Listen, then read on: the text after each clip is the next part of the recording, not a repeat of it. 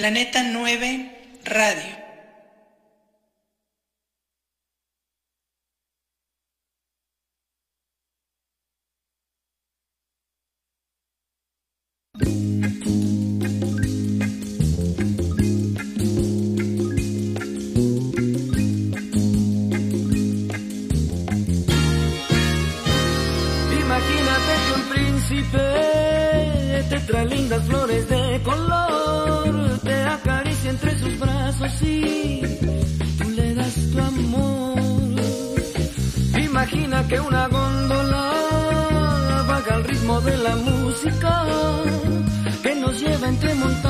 Y mares de ilusión. Sueña con alfombras suaves y cortinas dóciles cuando suavemente te tome en sus manos. Sueña con candiles de oro y una corte de ángeles cuando dulcemente te deseen los labios. Ya verás que llega un príncipe con un poco de imaginación. Te enamorarás de un príncipe que podría ser yo.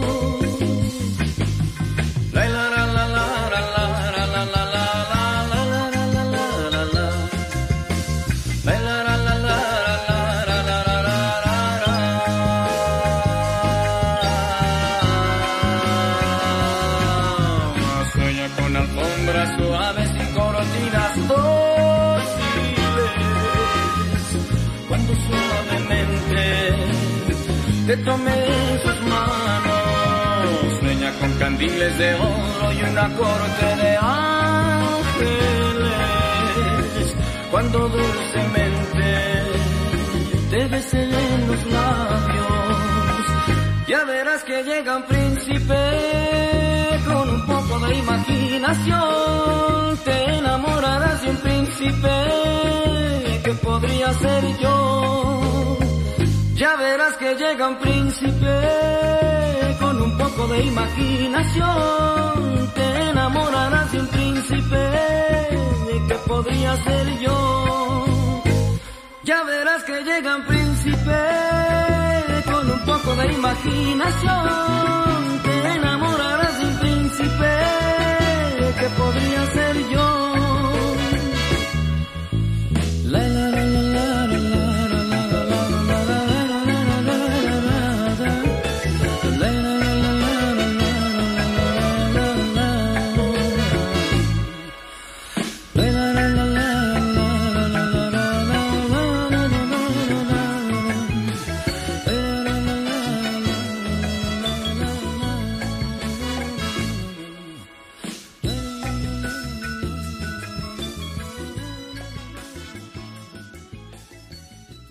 Planeta 9 Radio.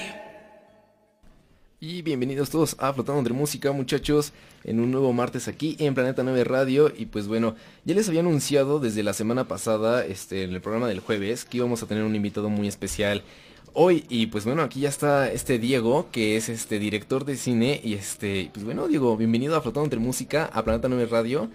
Y pues ya ahorita estaremos hablando un poquito más sobre sus proyectos, sobre lo que hace Diego, sobre sus influencias, sobre lo que significa ser director de cine aquí en México, en México que se dice muy fácil, pero que realmente aparte a los directores de cine aquí en México y en general les va muy bien. Digo, no este los ejemplos básicos, ¿no? Guillermo del Toro, Alfonso Cuarón, Sí. realmente les ha ido bastante bien.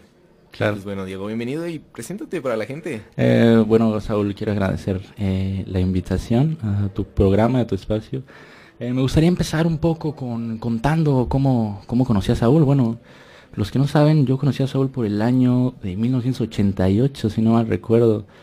Fíjense que él era el niño, él, él- él- él me robaba mi, mi- mi torta de, de huevo que me mandaba mi mamá. y miren cómo da vueltas la vida. Ahora soy una víctima más, pero de su programa, ¿no?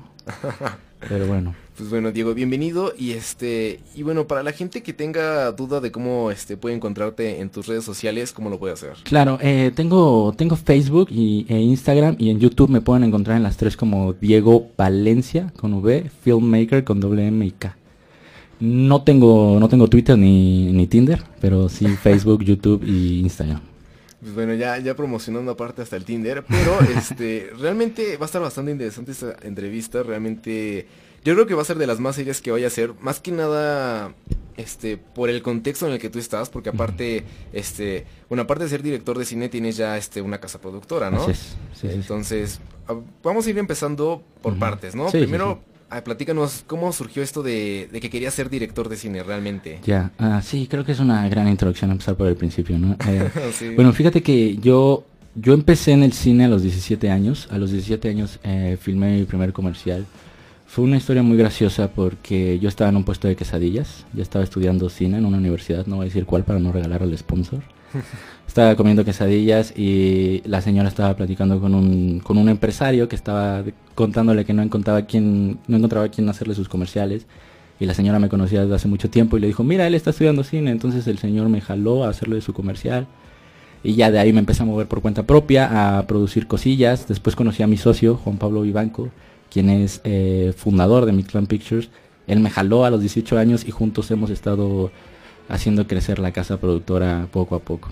Entonces, la casa productora se llama Mictlan Picture. Mictlan Pictures, así Perfecto. es. Pues bueno, muchachos, ahí les iremos compartiendo en redes sociales, este, probablemente después del programa o durante de este, las redes sociales de Diego, las redes sociales de la casa productora. Y pues bueno, igual si conocen a alguien que esté, este, esté interesado en hacer este, o estudiar cine, pues pueden, pueden pedirle consejos a Diego, pueden ir a la casa productora o hasta le pueden encargar un comercial o hacer una película. Claro, muchachos. claro, claro. Justo la idea del Mictlan Pictures, y es por eso que también me encanta estar en este espacio, es porque nosotros somos una casa productora que está apoyando mucho al talento joven. Entonces nosotros ahorita estamos primordialmente apoyando a todo tipo de artistas, seas músico, bailarín, pintor, arquitecto, lo que seas, o quieres ser cineasta, te puedes acercar conmigo o a la casa productora y nosotros vamos a, si es un proyecto viable, vamos a hacer que tu sueño se vuelva realidad y ver la manera de apoyarte, porque también nosotros empezamos sin nada y sabemos lo que es no tener ni una piedra en, en la bolsa, ¿no? Sí, exacto. La verdad es que es algo muy importante que mencionas. Igual es parte de la filosofía que sigue este tanto Planeta 9 Radio como el Club del Rock and Roll, muchachos. Y pues bueno, este viendo todo lo, todo tu, ahora sí que todo tu currículum, este, empezando ya por el principio de ser director de cine, este, me comentabas que estudiaste en tres universidades diferentes. Sí, eh, sí, estuve en tres distintas universidades de cine eh, diferentes, pero fíjate que fue, fue porque no me sentía realmente cómodo en ninguna y es que ah, este tema es complejo. Yo tengo un problema con la comunicación, yo tengo un problema con, con las escuelas en general, creo que todas son un, un negocio y no les preocupa tanto la educación y formar a las personas. Sobre todo, me quiero enfocar en las escuelas de cine. Creo que no les importa enfocar artistas realmente. Creo que les importa generar clientes y mientras tú estés pagando tu mensualidad mes con mes, el cine les vale... Quiero ser grosero, pero no les importa, no les importa mucho. Entonces eh, terminé buscando otras opciones de prepararme. Estudié también música, armonía, estudié talleres de fotografía, estudié diplomados de distintas ramas, porque más que cineasta, me considero un artista. Y creo que la diferencia radica en que el cineasta es un artesano del cine, es un apasionado del cine y creo que el artista es multidisciplinario por necesidad. El, el- el artista es un apasionado de la realidad. Esa es la diferencia. Creo que tiene algo muy en claro que decir, aunque eso puede o no tener una respuesta. Creo que esa es la diferencia. Sí, está muy interesante la verdad lo que comentas y aparte igual es algo me gusta porque todo esto que estás mencionando ya igual lo había mencionado en programas anteriores sobre la educación y aparte sobre ser artista y que mucha gente no sé lo malinterpreta o que, que se cree que un artista tiene que ser como entre comillas muy talentoso y creo que ser un artista significa expresar lo que te nace y que mucha gente cree que es fácil pero realmente es algo difícil expresar lo que te nace porque te hace ser vulnerable y que seas Claro. vulnerable hace Sí. que seas real, hace que seas auténtico y de eso nace ese arte y mucha gente no está dispuesta a ser vulnerable porque si eres vulnerable te van a tocar heridas, ¿Te van a juzgar? aparte te van a juzgar, te van a tocar esas heridas emocionales, no te va a gustar, pero lo que va a salir de ahí ni tú mismo te lo vas a creer. Así es, creo que ser artista es vencer el miedo, eh, vencer el miedo a ser juzgado, el vencer el miedo a expresarse, porque justo el primer, el- la primera barrera que tienes que romper es esa. El, el ser artista es como tú mencionas, es ser tú mismo ante los demás y sin Sí, miedo exacto. a eso. Sí, que aparte es normal el miedo entre nosotros, pero igual algo que me gusta del miedo es de que hay dos tipos de miedos, los que te inspiran, los que hacen que, que crezcas, que Sí. un miedo que dices, bueno, lo voy a hacer, me Te voy a aventar. sí. Exacto. Y hay un miedo que te hace chiquito, ¿no? Como que Te te pone, ajá, sí. exacto. Y tú dices, ¿qué miedo quieres, no? El miedo que te reta, que te saca ese fuego interior y dices, vámonos. Que digamos, digamos, miedo es una palabra, y como tú dices, hay dos, hay dos maneras, tú eliges cuál de las dos quieres, o te quedas en el rincón, Sí, exacto. o vas y enfrentas el miedo y listo. Sí, así es. Y a ver qué pasa.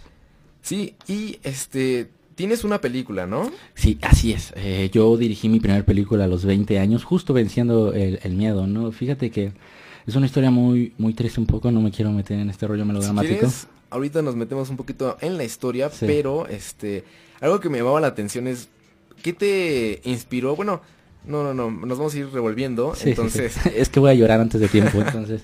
no, está muy bien, la verdad es que la película la llegué a ver para todos ustedes, este, Niners, y se las recomiendo demasiado, la verdad es que, como dice Diego, sí está algo nostálgica, este, la vi en la madrugada y dije, wow, ¿por qué vi esto en la madrugada? claro. Sí, sí te digo, la hice a los 20 años, eh, justo no teníamos recursos, no teníamos dinero, pero lo que teníamos era amigos y con eso era suficiente.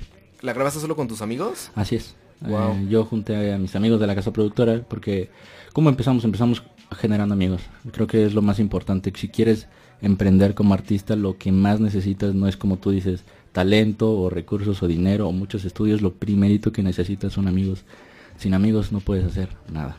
Sí, exacto. Este, de tu película, aparte de lo que me sorprende, ya que digas todo esto que lo hiciste con tus amigos, realmente se ve muy bien, ¿no? La calidad es de 1080 y aparte la pueden encontrar en Facebook y en, 4K, YouTube. En 4K. En YouTube está en 4K y en Facebook en, en Full HD. Miren nada más muchachos, en 4K y nada más grabándola con sus amigos. Pero pues bueno, ¿cómo surgió? ¿Qué te inspiró realmente para hacer tu primera película? O sea, ¿qué dijiste? Tengo que hacer mi primera película y que aparte sea gratis. Sí, mira. eh, ¿Quieres que te cuente la historia de la primera película, cómo surgió? Sí, sí, sí. Si quieres, cuéntanos primero cómo surgió y ya nos platicas un poquito de cómo es la película y ya que la gente la vea. Fíjate que yo, yo antes de la peli ya hacía muchos, muchos cortometrajes. Hay uno que se llama Amor Bastardo que igual lo pueden encontrar, que es como el más polémico y por el que más me han juzgado, sobre todo las religiones y eso. Y fíjate que, ¿qué pasó? Yo a los 20 años eh, tenía una novia y ella se embarazó. Entonces estábamos esperando un bebé y al principio igual surgió el miedo, surgió un poquito ahí, eh, ¿qué va a pasar? ¿Qué voy a hacer con mi vida? Pero conforme pasaba el tiempo yo estaba muy feliz, ¿sabes? Eh, esperaba con ansias ese, ese bebé, al parecer yo ya había encontrado un amigo que me iba a entender. Pero sin embargo, por razones del destino, eh, el bebé eh, dejó de latir su corazón. Entonces, eso fue el 11 de septiembre del 2017. Entonces yo estaba muy triste y dije, bueno, la única manera de sacarlo es expresándolo. Y filmé esa película. Wow. De hecho, dato curioso, si ustedes ya que la vean, hay ultrasonidos que salen en la película. Esos ultrasonidos son reales, son de mi hijo. Wow. Ahora sí que me dejaste a mí sin palabras. Te dije que no quería llorar. No, pues concedido. Este, wow, sí está muy interesante, la verdad lo que comentas. Y realmente es algo muy fuerte porque aparte la película va de ese tema, ¿no? De, De- los embarazos no deseados. Sí, los- el embarazo juvenil, embarazos no planificados, no deseados y el contexto en el que se desarrolla, básicamente. Wow, la verdad es que sí está, está muy fuerte, lo siento. Te Este, y, y la verdad es que la película la desarrollas bastante bien el contexto. También los actores que tienes ahí se me, se me hacen Sí. buenos. La mamá se me hace una muy Gina- buena actriz. Sí. Este, igual la hija actúa bien. Y Bien. aparte, este, digo, haciéndoles un poquito de spoiler en la película, Sí. este, al final me llama mucho la atención. No, no, no, es que... en- A la guillotina. El final acaba en... bueno, parte de antes del final, este que está en el baño y que tiene sangre y tú proyectas esa imagen Sí. de como de su hijo todavía ya, o sea, no bebé, ya Claro. como en la infancia, por así decirlo, y este bañado de sangre, ¿no? Y preguntándole a su Sí. mamá. Entonces digo, esa es una escena muy fuerte y que la hayas recreado de esa manera, la verdad está muy buena. Fíjate que yo pensé en el personaje del niño como una representación de la voz de, del bebé o de, de esa pequeña vida que se está formando, ¿no? Digo, esta película no representa mi opinión sobre el, el aborto, nada que ver, nada más yo quería representar el sentimiento sobre cómo se, cómo pensaba o qué sentía una vida, entonces por eso es- ese, ese personaje es el que todo el tiempo está expresando lo que su mamá está haciendo, el rechazo de su madre, la sangre que tiene su madre, todo eso, ese personaje es la voz de, de esas pequeñas entes que aún no pueden hablar. Vaya, entonces eso te inspiró en tu primera película, la verdad es que está muy muy interesante. Y este Y algo que te quería preguntar era, tú me habías comentado que realmente tú querías que tu arte este fuera gratis, ¿no? Claro, que sí. la gente lo pudiera ver sin, sin ningún Así es, costo alguno. así es. Pero ¿no te llama la atención como participar en este en festivales o no sé, que una de tus películas en un futuro no muy lejano salga en un cine? Claro. Fíjate que eh, te voy a contar eh, cómo, cómo surgió esta idea. Bueno, yo estoy muy enojado con la comisión de filmaciones y con el IMCINE y con los presupuestos que se, que se manejan aquí en el cine, porque si te soy sincero y si ya la gente sabemos cómo está, ¿qué, qué, ¿para qué estás pidiendo el dinero? Me parece raro, me parece un poco raro que incluso en los, en los presupuestos ellos pidan dinero para sus fiestas cóctel y sus estrenos. Entonces yo estaba muy en contra y digo, bueno, siento que la- los verdaderos, artistas de hoy no están utilizando el dinero que sale de los, del, del bolso de los, de los impuestos de las personas para hacer lo correcto. Entonces dije, bueno, voy a, voy a poner el ejemplo. ¿Cómo? No me no pienso hacer dinero de esto porque realmente yo soy un artista que quiere expresar, que no tiene ambición por el dinero y mi manera de demostrarlo es haciendo, produciendo yo mis películas con mi propio dinero, con el dinero que he conseguido de otras cosas, de otras empresas y dándolo gratis al- a, la gente. Vaya. Pues bueno, muchachos, esto es parte de la entrevista con Diego. Recuerden que estamos al aire y ahorita vamos a seguir con esto. Pero pues bueno, Diego, Claro. este, ahorita vamos a seguir todavía con esto, te voy a preguntar. Pero igual tú estás muy relacionado con la música, estudiaste Así es. música, ya lo mencionaste. Y pues bueno, ¿qué canción te gustaría ahorita escuchar? Ah, a lo mejor una canción que te haya inspirado en parte de la película, Uy. una canción que no sé, te recuerde lo que te influenció, una, re- una canción favorita de tu infancia. Me, me gustaría, me gustaría una canción que esté un poco como psicodelicona, algo que, como si hubiera una pipa aquí en medio de esta mesa. ¿Qué te parece Night Call de Stravinsky? Me parece que. A ver, Night Cold. A ver. Call de Yamal. Mm, pues quién, ahorita se las ponemos muchachos, sí, la buscamos entre nosotros y ya la van a escuchar. Y pues bueno muchachos, recuerden que estamos en Planeta 9 Radio transmitiendo desde el Club de Rock and Roll, aquí está Diego muchachos. Y pues bueno vamos a seguir todavía platicando sobre sus influencias, sobre lo que significa ser cineasta aquí en México, todavía no llegamos a esa parte y pues bueno va a estar bastante interesante muchachos, ya lo iremos hilando entre nosotros dos, así que quédense con nosotros. Y ahorita escuchen esta canción para pues ahora sí que tengan una pipa en el cuarto muchachos, es lo que dice De Diego. preferencia. Ahí está muchachos.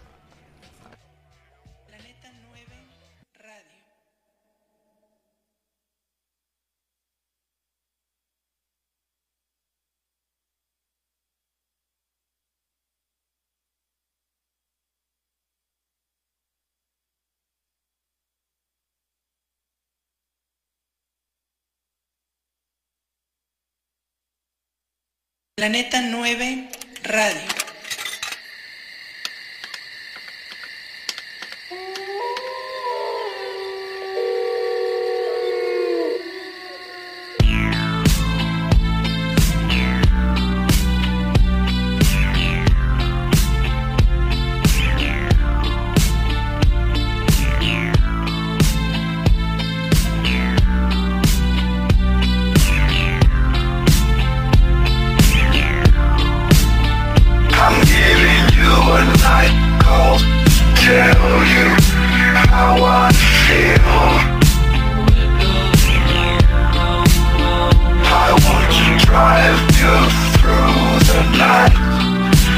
down the hills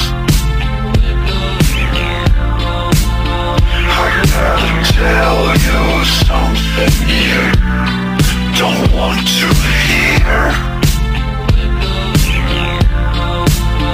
I'm gonna show you where it's dark But have no fear.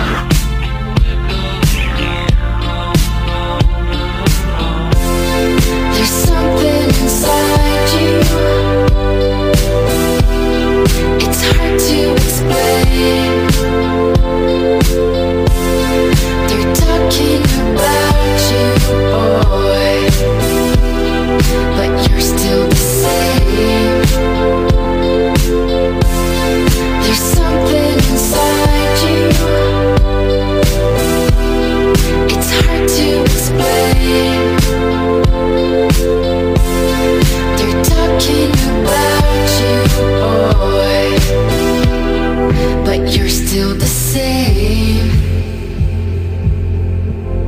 There's something inside you. There's something inside you. It's hard to explain. It's hard to explain. They're talking about you, boy. But you're still the same.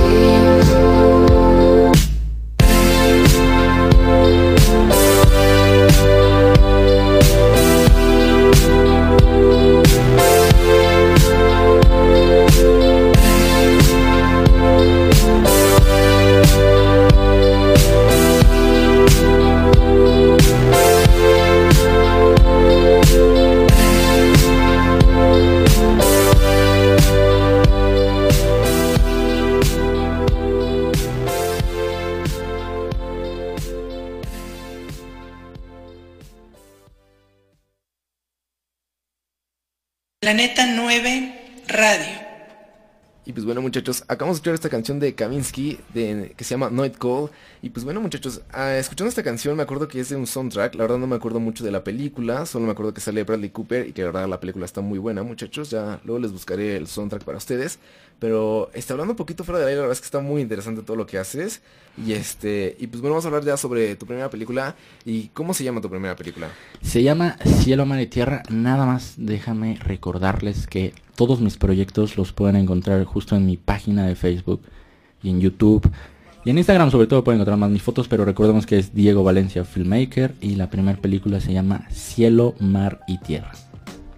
Ok, perfecto. Y este, de esta primera película, a ver, platícanos un poquito más para la gente que realmente no la, no la ha podido ver. Y este, es como un pequeño tráiler, un pequeño acá. Una pues, sinopsis chiquitita. Sí, sí, sí, para que se queden picados y, y la busquen y la vean. Claro. Y aparte la película está muy cortita. Bueno, no está muy cortita. Sí, Dura una hora. No es de esas películas que duran tres horas Sí. y ya perdiste todo el día. Sí, sí, sí. Digo, están muy padres las películas de tres horas, me encantan, pero no sé, entras, eh, las Sí. luz del día, sales y ya no hay nadie, ¿no? Y tú como, ¿qué pasó? Claro. Pues fíjate que eh, voy a platicar un poquito cómo, cómo está esta película. La sinopsis eh, trata de una chica que se llama Carla que se embaraza en su adolescencia, a sus 16 años. Wow, súper joven. Así es. Y su madre, su madre la corre de la casa. Al correrla de la casa, ella está deambulando por la calle y en eso se tropieza con un chico llamado Ulises. Y Ulises es un, un chavo como de 26 años que está pasando por una crisis de drogas, ¿no? Y no voy a contar exactamente por qué para que la vean. Se conocen y él la invita a vivir a su casa. Y como Carla no tiene otra opción más que deambular por la calle, decide pasar el resto de su embarazo junto a este chavo con problemas de drogas. Surge una amistad, se conocen, tienen sus problemas, como cualquier parejilla, pero de eso trata. Y digamos que a, la mitad de la peliculilla aparece un niño, aparece un ente que es la voz de la representación de todos, de todos aquellos bebecitos que no se pueden expresar durante el embarazo de la madre. De eso trata un poquito. Wow, pues muchachos, de verdad la tienen que ver. Este, a mí Diego cada vez me está dejando más sin palabras. y, y es algo que nunca había pasado acá en Flotando Entre Música. Y este, y él me comentaba igual de la educación y todo eso, de que si no teníamos ningún problema. Realmente nosotros hablamos de todo eso. Yo estoy muy a favor de lo que dices, de que, este, no, no, no, de verdad, es que la universidad no sé, una masterclass ya la puedes buscar en YouTube. Así realmente hay cursos ya especializados para eso. Y algo que, es lo que tú mencionas, ¿no? Que muchas carreras realmente o muchas universidades no te van a poder, por ejemplo, en el caso del cine, este, tú lo mencionabas, ¿no? De los efectos especiales. Sí. Realmente necesitas ir a una escuela especializada sobre eso, a una licenciatura especializada sobre Sí. eso, porque nada más te van a enseñar lo básico y realmente lo básico lo puedes aprender desde una aplicación, desde un video, en lugar de gastar muchísimos, este, muchísimo dinero mensualmente Exacto. por algo que no te va a servir de mucho. Y aparte, este, no sé, con la universidad, este, algo muy importante y que la gente deja de lado. Y este es algo que yo, yo les cuestioné a, a- a todos, ¿no? Digo, es que México tiene una filosofía, ¿no? Toda la gente adulta tiene una filosofía de estudia y trabaja. exacto. Son conservadores a su máxima expresión. Pero más que conservadores creen que es la, la única modo. la única opción, ¿no? Y Yo me pregunto, bueno, si creen que es la única opción, ¿por qué México es un país tercermundista, no? Sí, ¿Por qué. México no tiene la cultura que debería de tener, no? O sea, realmente somos un país rico, este, en cuanto a la naturaleza, realmente tenemos muchísimos biomas, tenemos muchísima, o sea, muchísimo de todo, y no lo hacemos eh, este, explotar como deberíamos, y aparte, a mí la verdad me molesta mucho ese pensamiento de, este, pues estudia y trabaja, ¿no? Es la única nadie. solución. Exacto, yo, yo me pregunto, y bueno, toda esa gente que estudió, toda esa gente que sigue trabajando, digo, ¿no hicieron lo mismo? ¿Y en dónde están, no? Digo, está bien, están Ajá. trabajando, está- están yendo bien, pueden Sí, mantener una familia, sí. pero ¿son felices? casa? Exacto. Yo iba a esa pregunta. Creo que hay una pregunta mucho más importante antes de decir, ¿eres licenciado o ingeniero? Creo que la pregunta indicada es, güey, ¿eres feliz? Creo que esa es la pregunta y nadie te lo dice. Pero es algo que nunca te enseñan, ¿sabes? Es algo que, este, sí te enseñan idiomas, sí te enseñan a hablar, sí te enseñan a programar, pero ¿cuándo va a haber, este, un lugar donde te enseñen que realmente digas, bueno, las emociones no son malas, ¿no? Si te sientes feliz, muy bien, si te sientes triste, ¿por qué te sientes triste? Y tienes que canalizar esa tristeza y convertirlo en algo grande, y es algo que a mí me molesta que no enseñan las escuelas, ¿no? Es algo que siento eso te va a servir para toda tu vida, le vas a poder enseñar a tus hijos sobre eso y es algo que realmente la gente debe de aprender a, a cómo este, canalizar sus emociones porque digo, todos tenemos heridas emocionales, ¿no? Está ahí una parte muy importante de esto que habla sobre este la piel humana, que la piel humana está infectada, por así decirlo, ¿no? Todos tenemos nuestras heridas emocionales de hace Sí. mil años, pero este con la piel infectada realmente pues todos nos sentimos este, no somos vulnerables, ¿no? Porque nos van a lastimar y todo eso, y de ahí viene el enojo, la ira, Exacto. este, por ejemplo, no sé si te has preguntado tú por qué la gente quiere el poder, ¿no? Realmente. Sí. Porque si tienes, si tienes poder, realmente este, no te hace sentir vulnerable. Y teniendo el poder, te vas a creer todas esas mentiras de que puedes cumplir tu sueño, de que puedes ser exitoso, de que puedes tratar a la gente como quieras. Y de eso no va el poder, ¿sabes? Nos creemos tantas mentiras nosotros mismos Sí. que, por ejemplo, no sé, ponle que tú eres jefe de algo, pero mucha gente confunde ser jefe con ser líder Exacto, sí. Ser líder es totalmente una cuestión muy diferente y este y aparte un líder se encarga de crear otros líderes Sí, exacto. y entonces también es Forma algo que voces. voy en, en contra de la ocasión porque dicen los maestros, ¿no? El típico, no quiero que se junten en equipos porque van a ser desmadre, ¿no? Entonces, no mames, güey, aquí nunca te enseñan a trabajar en equipo. Claro. Ves los demás países y, y sí, los niños pueden echar desmadre, puede- pueden, pueden hacer eso porque es tu creatividad, ¿no? Es tu forma de expresarte. Sí. Pero en otros países siempre los dejan juntarse en equipos y les enseñan que trabajar en equipo siempre es mejor que trabajar solo. Estoy de acuerdo, sí, sí, sí. Fíjate que yo, yo lo que yo lo que he eh, percibido a través de la educación es que te forman máscaras, justo como tú hablas. Creo que nos hacen muy susceptibles y ya actualmente eh, todos traemos una máscara, algo que los griegos mencionaban y le llamaban personare, que los griegos en sus antiguos teatros se ponían máscaras para representar a un personaje y creo que las personas actualmente somos eso. Nos ponemos una máscara ante alguien. Tú no eres el mismo con tu familia, tú no eres el mismo con tus amigos, tú no eres el mismo en el trabajo porque te obligan a ser acá alguien distinto todo el tiempo para no ser juzgado. Y creo que eso está mal, creo que todos deberíamos ser nosotros mismos y la escuela es parte y culpable de todo eso, ¿sabes? Sí, sí, sí, lo fomenta, ¿no? Sí. La escuela está en contra del bullying y lo fomenta. Realmente estoy muy de acuerdo con todo eso. Y sí, o sea, digo, la escuela debería de trabajar más con esos valores. Este, para mí el valor fundamental de todo en esta vida es el respeto. Este, pero aparte aquí entra, ¿no? Lo que tú no das es lo que tú no tienes, ¿no? Sí, O sea, tú no puedes darle amor a alguien si tú no tienes ese amor por ti, ¿no? Y si tú no te tienes respeto, no puedes respetar a los sí, demás. sí. Entonces, ahí entran las características, las, este, pues ahora sí que las cualidades de un líder. Y este, y es algo que se tiene que enseñar, ¿no? No porque seas, entre comillas, jefe, que todos realmente respondemos a alguien, ¿no? Ya sea Sí. nuestra mamá, nuestro abuelo, este, lo que sea, O realmente. deidades incluso, ¿sabes? Sí, exacto. Este, realmente yo creo que es una tontería creerse jefe de alguien, sentirte superior y aparte, este, yo sí voy muy a, a favor de esto del, del respeto. Realmente, este, creo que un líder siempre tiene que, este, tener respeto, tener amor hacia los demás y este, y realmente ser un líder confiable y aparte crear otros líderes. Si no tienes nada de eso, digo, realmente no te deberías de considerar un líder, deberías de replantearte muchas cosas y pues bueno, eso es a lo que yo voy. Fíjate que yo la otra vez leí una frase que me gustó que decía, no todos somos iguales, pero valemos igual.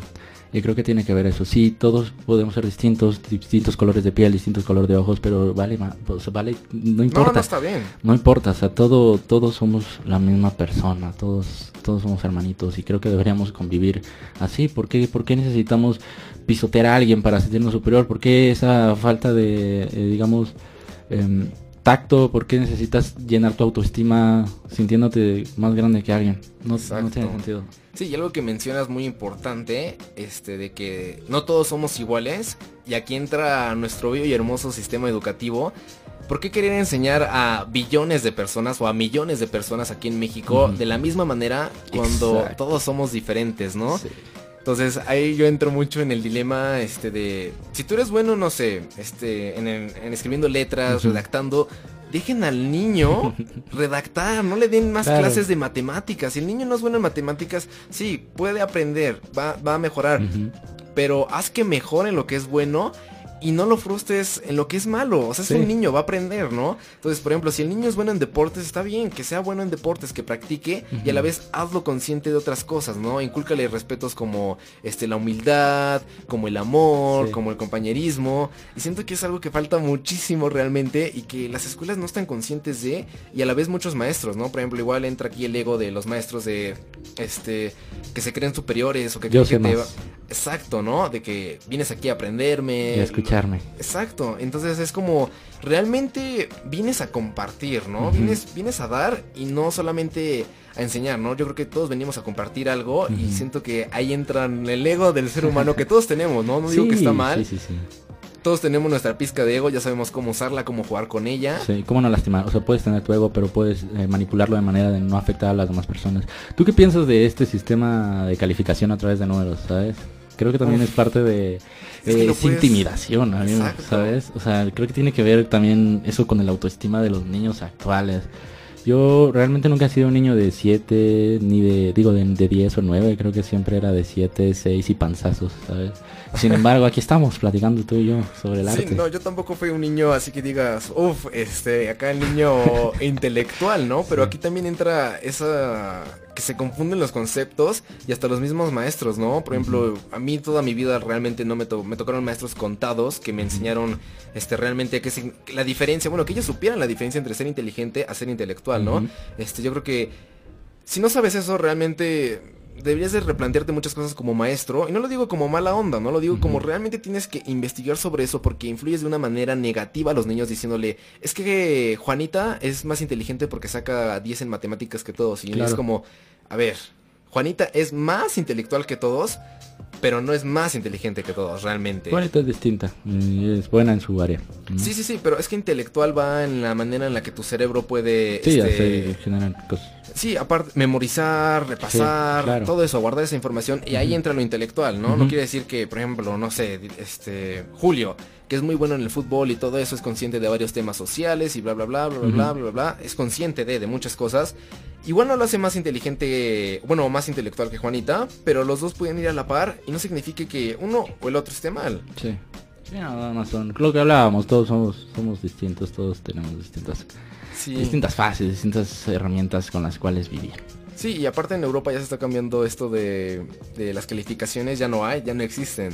Mira, yo, yo tenía una novia que era pedagoga, bueno, más bien es, y justo discutíamos mucho eso. Yo una vez le dije, lo llevé más a fondo, porque me dijo, es que las escuelas actuales quieren implementar que en el mismo salón de clases estén las personas ciegas, estén los que tienen enfermedades o tienen, no sé, trastornos. Yo le dije, "No, no, según mi punto de vista, ellos son distintos y necesitan otro tipo de educación, porque si no se van a atrasar, se va- los van a llevar de, corbata, pues. ¿Cómo, cómo quieres eh, enseñarle a lo mismo a, dis- a personas que son distintas? Yo creo que cada quien tiene que aprender de una manera distinta y no forzarlos. También creo que la sociedad los está obligando a las personas que tienen, digamos, discapacidades a ser igual que nosotros. ¿Por qué tienen que ser igual que nosotros? Ellos tienen su vida, ellos tienen que vivir como ellos son y no tienen que incorporarse a nuestra sociedad a ser funcionales. No creo que tengan que hacerlo. Creo que deberían encontrar su propia manera ellos de ser felices y ver qué hacer, no Sí, obligarlos. exacto. Estoy muy de acuerdo con todo eso que has comentado. Y pues bueno, la gente que se pregunta por qué nos fuimos a todo este extremo, este Diego, este es como, bueno, realmente es un- eres un artista social, ¿no? Así es. Y algo que tú me mencionas es que te gusta el cambio, ¿no? Sí, yo soy... Entonces, te gustan los retos, no te gusta estar en esa zona de confort. Está muy bueno, realmente se necesita coraje para andar cambiando, se necesita el valor para andar este cambiando de piel. Sí.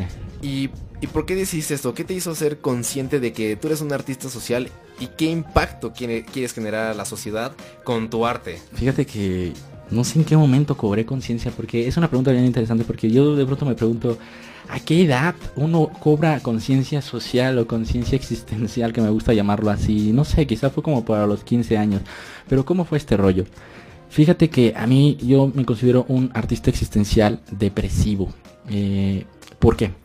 Siento que lo que le falta a la humanidad es la comprensión. Suena una idea, suena un poco vago, pero las personas no han terminado de entender que el otro siente y por eso siguen lastimando, por eso seguimos ignorando. Entonces, ¿qué hago yo a través de mis obras? Que no necesariamente son películas, también hago fotografías y música y esas cosas. ¿Qué hago? Bueno, intento que las personas, eh, digamos, simpaticen o se conecten con mis personajes que comúnmente están sufriendo. Yo hago tragedias, hago melodramas, para que entiendan cómo es estar en los pies de alguien que está sufriendo. No necesito vivir todo lo que los demás viven para entenderlos, simplemente necesito entenderlos y ya, punto, sin juzgar. De eso va un poco mis obras, de eh, promover un poco que el humano siente y que el de, de- al lado de ti también sufrió, sus cosas, no va por ahí diciéndolo, miren, se murió mi papá, no va por ahí gritándolo. Pero sin embargo, tú no sabes qué le pasó. Me, gusta poner este ejemplo. Cuando uno va en el metro, nadie se habla. Todos nos ignoramos. Es gracioso que hasta los perros en la calle se huelan. Es gracioso que hasta ellos se, hagan amiguitos sin, ser conocidos. Nosotros nos ignoramos. El humano se odia. Odia a su, al güey que está al lado de él.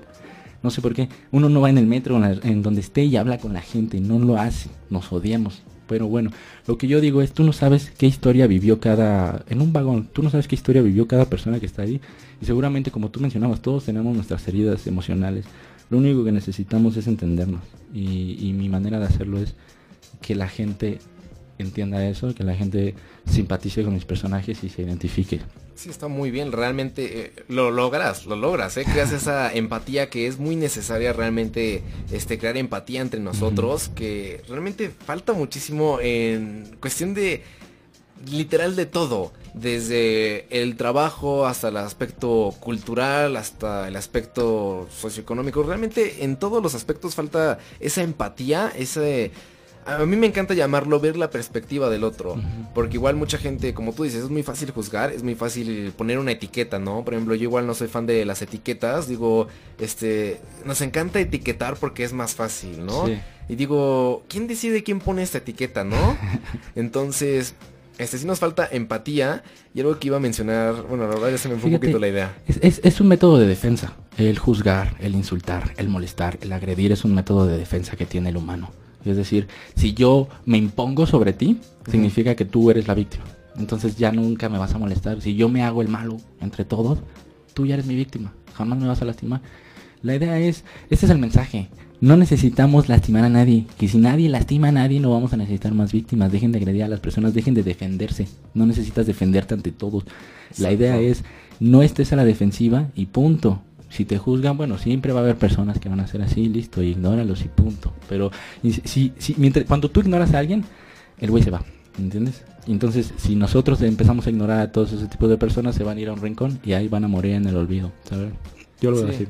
Exacto, la verdad es que estoy muy de acuerdo, pero aparte con esas personas que juzgan, que no sé, como dices, quieren imponer este su superioridad, que quieren imponer ese cargo, realmente tú lo ves y dices, una persona que quiera hacer eso realmente no es feliz consigo misma. es un método de defensa, algo trae que no quiere que le saquen, ¿sabes? Sí, exacto, es como aparte el ser humano realmente tenemos muchísimas cosas, ¿no? Algo que también mencionamos, este, va desde el aspecto cerebral, desde las neuronas, porque ya reaccionamos, tenemos diferentes este, reacciones ante todo tipo, y es como un mecanismo realmente, ¿no? Este, no sé, yo te digo hola y te toco los hombros y gritas, ¿no? dices, ah, no sé qué, pero es porque estás muy tenso, ¿no? Estás, este, no sé, realmente tú acumulas todo ese estrés, es tu reacción y todo eso. No digo que esté bien, no digo que esté mal, simplemente creo que todos tenemos, este, cosas que trabajar. Este, por ejemplo, igual con... Hay una frase que me encanta de la psicología, de la gente que va a ver a los psicólogos, es de que realmente no están locos, ¿no? Realmente todos tenemos problemas y la gente que va con los psicólogos simplemente se diferencia que ellos quieren solucionar esos problemas. fin de fin, todo eso. Que yo tengo una, una, pequeña discusión ahí con los psicólogos porque pienso un poco igual. Digo, bueno, ¿cómo, ¿cómo es posible que haya un humano con problemas emocionales que crea que puede reparar a otro humano con problemas emocionales? Justo yo tengo esa pregunta así de, bueno, ¿quién te crees tú para poder darle consejos a alguien cuando no sé si tú tienes bien el coco, ¿me entiendes? Esa es mi discusión con los psicólogos. Cerremos aquí el tema, porque si no. Pero mira, está, muy interesante cuestionarse creo Que, creo que también podemos hablar un poco sobre cómo, cómo, qué es el arte, ¿no? Porque ya que estamos tocando estos temas emocionales y conflictuales, creo que para eso están los artistas. Y creo que en esta etapa siempre, digamos, eh, eh, históricamente siempre se ha necesitado artista. Un artista es alguien que refleja el sentimiento del contexto social que se está viviendo. Y creo que es en este preciso momento en el que necesitamos más artistas. Porque los que actualmente están en los micrófonos, eso también, ¿no? No quiero. Eh, los que actualmente están en el micrófono. Ah, no, están, no están promoviendo los ideales de los que se tienen que hablar. Y es de lo que yo estaba justo pensando. Creo que algo que es muy importante de ser artista es que tienes que ser joven ¿Por qué? Porque solo los jóvenes entendemos el contexto del cual estamos sufriendo. Los adultos ya están muy en su trip, ya están muy en su pensamiento sobre lo que ellos están viviendo. Yo creo que el artista tiene que ser joven, no, no estoy hablando de joven de edad, sino joven de pensamiento. Entonces, ¿qué es el arte? Bueno, el arte creo que es un pretexto, solamente es un pretexto para transmitir todo lo que estamos hablando. Transmitir emociones, transmitir sensaciones, Y luego están las áreas, ¿no? Digamos que el cine es un vehículo, la arquitectura es un vehículo, la pintura es un vehículo. Entonces yo lo que quiero es, si alguien nos está escuchando y dice, güey, yo tengo esa cosquillita, sí, la respuesta es sí, aviéntate. Necesitamos gente como tú que se aviente, que no tenga miedo y que le diga al mundo qué está pasando. Sí, exacto. O, que agarren ese, ese impulso y, lo metan en ese fuego interior y, lo saquen, lo, lo, crezcan con eso. Y está muy interesante también eso que comentas. Que aparte me llama la atención cómo pones el arte, ¿no? No solamente lo pones en el cine, lo pones en la arquitectura. Este, igual hay otro tipo de arte que ya se ha mencionado en estos años. Que a lo mejor mucha gente ahorita se va a sacar de onda que lo diga. Este, y que a mucha gente también que me escucha le va a interesar. Eh, un tipo de arte ya que va a ser en un futuro, bueno, que ya lo es ahorita y que en un futuro va a tomar más fuerza son los videojuegos. Claro. Y los videojuegos son un arte y la gente se preguntará por qué. A ver, yo veo a mi hijo o yo, ¿no? Yo juego y todo eso y, ¿qué tiene de interesante que esté jugando, no? Digo, no está haciendo nada, ¿no? O, o ¿por qué está jugando? ¿Qué le genera? Ya que es uno de mis temas que nunca les había tocado pero este, jugar realmente entra desde, no cualquier persona lo diseña, se estudia para eso, para diseñar los videojuegos, y hay demasiados tipos de videojuegos, este, desde deportes hasta este, guerras, desde historias, que es lo que voy a hablar un poquito más. Sobre los juegos que tienen historia, por ejemplo, un juego muy famoso, ¿no? El Assassin's Creed, este, que crea toda la historia del Vaticano, de los asesinos en Italia y bla bla bla. No estoy tan metido en la historia, pero a lo que voy del arte es de que recrear el Vaticano, recrear todo eso y poder meter, meterte adentro de, poder interactuar adentro de, eso es lo que quería transmitir el arte desde el principio que tú te puedas meter ahí, que tú puedas sentirlo, que tú puedas este, interactuar con ese arte. Y eso es lo que crean los videojuegos. Y pues bueno muchachos, yo por eso pienso que los videojuegos son un arte y que en un futuro todavía lo van a hacer más, van a este, poder, entre comillas, normalizarse. Este, por ejemplo, creo que por Japón o Corea los juegos no se permiten. Ok. No, tenía ese dato. Pero estoy totalmente de acuerdo que los videojuegos es el próximo arte que se tiene que integrar.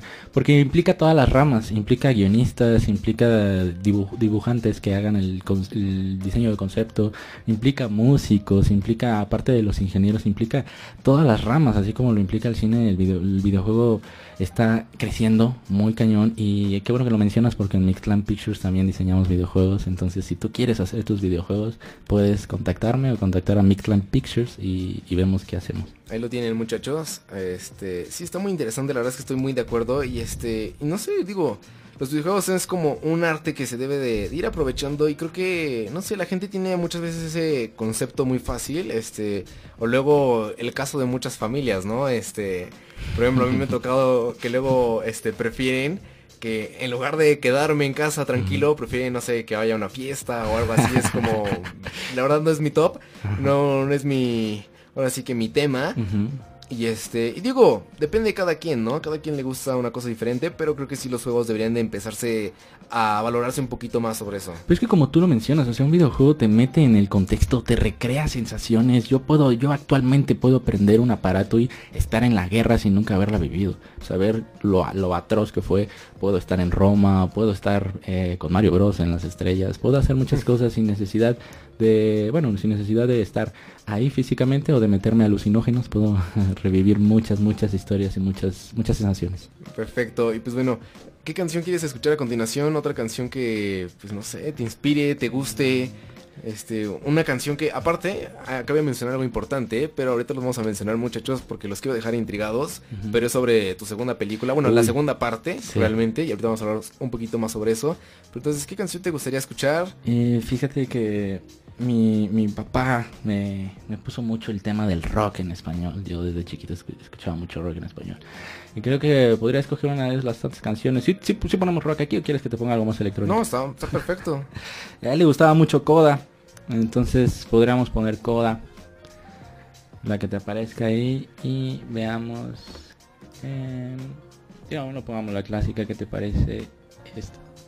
La de si te tuviera aquí. Sí, vámonos con esa.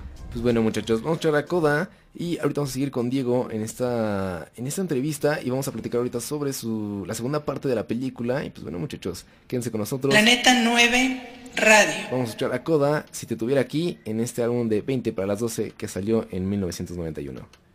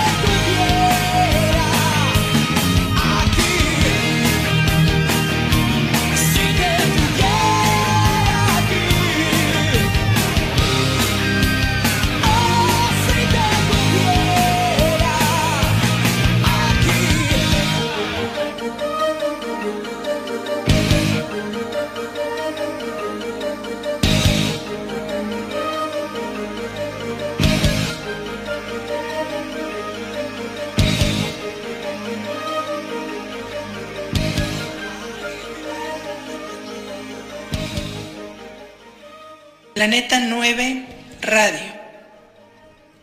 Si te tuviera aquí, muchachos de Coda, en este álbum de 20 para las 12, lo que acabamos de escuchar, y pues bueno, todavía seguimos con Diego, muchachos, y este, pues bueno, vamos a hablar sobre la segunda parte de Cielo, Mar y Tierra, que la llamaste Andrómeda. Eh, sí, di- digamos, la segunda parte de Cielo, Mar y Tierra se llama Cuando te encuentre. Ah, perdón. Andrómeda es la película que voy a empezar a filmar el próximo año. Pero bueno, hablemos de Cuando te encuentre. Cuando te encuentres la segunda parte en efecto de Cielo, Mar y Tierra. Y, y ahora, eh, ¿de qué voy a abordar ahí? ¿De qué trata? Estoy hablando justo de lo que mencionamos hace rato, hace como 20 minutos, que era cómo las personas se ponen estas máscaras artificiales para fingir ser alguien. Es una crítica social, es una crítica co- co- de contexto sobre cómo la, la sociedad nos ha orillado a fingir personas que no somos y no poder desenvolvernos como nos gustaría. De eso trata cuando te encuentres. Es una historia eh, que me gusta. A mí me gusta mucho el realismo mágico. Me gusta un poco abordar esos temas raros. O sea, no, no crean que van a ver una película normalita de principio a fin. Van a pasar cosas raras. Van a- de pronto hay gente con máscaras raras. Esas cosas pasan. Pero bueno, ¿de qué trata Ulises? Eh, son, pasan, fueron, pasan dos años después de lo de Cielo, Mar y Tierra. Y Ulises está solo, perdido en el abismo de la depresión a raíz de que, no voy a decir el final, pero a raíz de la primera parte que es cielo, mar y tierra, y está buscando un nuevo propósito de vida. Vaya, suena muy interesante. Creo que ya ahorita acabando este programa, este, pues muchachos, les voy a encargar la estación un rato porque me voy a poner a ver las películas completitas ya de Diego. Les digo que la vi, pero realmente han dado muy corto de tiempo esta semana. Pero la verdad, este, la vi como media hora, 40 minutos. Después vi los últimos 10 minutos del final y realmente se me hizo muy buena y la verdad me arrepiento de haberle adelantado hasta el final porque sí me quedé me quedé en shock me quedé pensando este sobre mi vida y cómo sería si me pasara algo así. Dije wow está muy fuerte pero la verdad está muy muy bien que toques todos esos temas realmente es generas lo que tú querías empatía conciencia social y está Así muy bueno con tu película. Y pues bueno algo que me mencionabas de Andrómeda es de que es tu, tu es como tu bebé realmente Eh, es como tu proyecto más grande. Andrómeda es mi niño, Andrómeda es mi princesa. Andrómeda, digamos, es la película con la producción más amplia que voy a tener hasta el momento. ¿De qué va a tratar Andrómeda? Ojo, ojo, ojo, todavía no la filmo, eso la voy a empezar a filmar a febrero del próximo año, pero ¿de qué trata Andrómeda? Andrómeda trata de una chica que cree que tiene una, soñó con una lista de objetos y cree que al armar esos objetos forman una llave y esa llave abre una puerta que la llevará a Andrómeda. Su papá no le cree, entonces la obliga a ir a un grupo de autoayuda donde conoce a un ciego y ese ciego le cree su sueño y emprenderán una aventura para ir a distintos lugares para armar esa llave y por fin juntos poder ir a Andrómeda. Wow, está súper bien. La verdad es que no sé cómo le haces, Diego, pero a mí hasta me convences de, de todas las películas.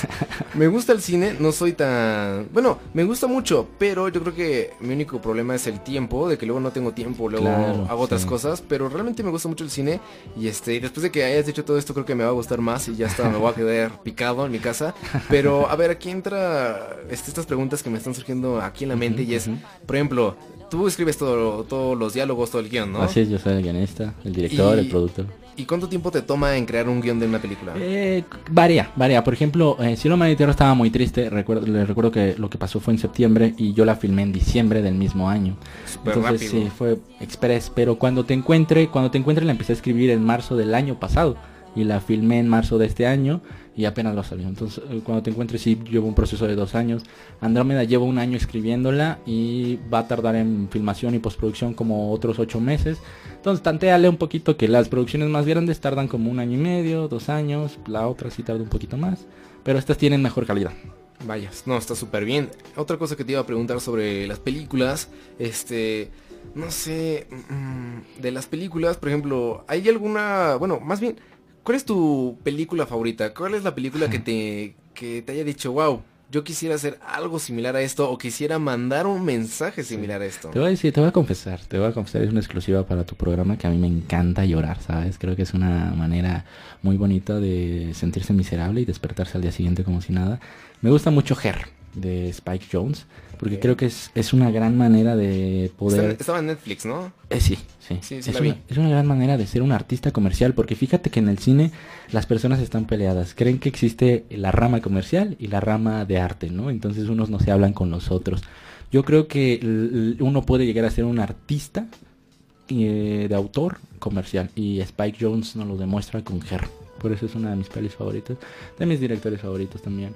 Aunque también me gusta mucho el guion de Nebraska, eh, creo que también está en Netflix. Me, gusta, te digo, me gusta la melancolía, me gusta, me gusta la depresión, me conecta porque me hace sentir eh, otras vidas eh, de las cuales yo no formo parte, pero puedo comprender. Ahora en mi día a día puedo empatizar con ellos y no juzgarlos. Vaya, está súper bien ese, ese mensaje de, de ser más empático y no juzgar, porque aparte yo creo que es algo que todavía nos falta comprender como humanos y que digo, no le puedo echar la culpa a toda la educación.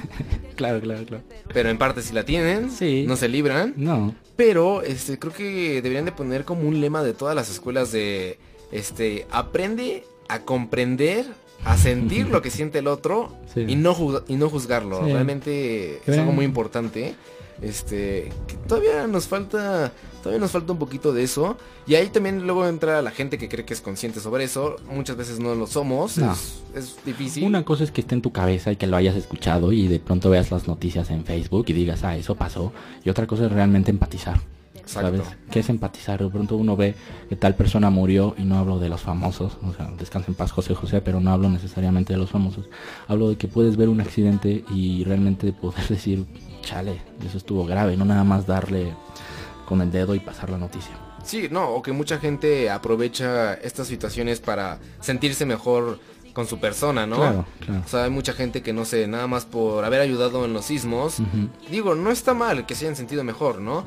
Pero a lo que voy es, no está padre que presumas sobre eso, ¿no? Que trates de hacer menos a otros que por X o Y no pudieron ayudar o yo qué sé, ¿no? Realmente igual ayudas al no compartir mala información. No estorbando también. Exacto, no estorbando. Este, lo que sea, realmente hay muchas maneras de, ayudar más que dando comida y estando ahí presente que como dices, puedes hasta estorbar, lo que sea. Entonces digo, yo creo que falta un poquito más de eso de, de ser conscientes, no dejar que nuestro ego nos domine, porque como digo, de una situación así tan normal de, no es que yo ayudé en el temblor, tú qué hiciste, es como, wow, wow, wow relájate, relájate, ¿no?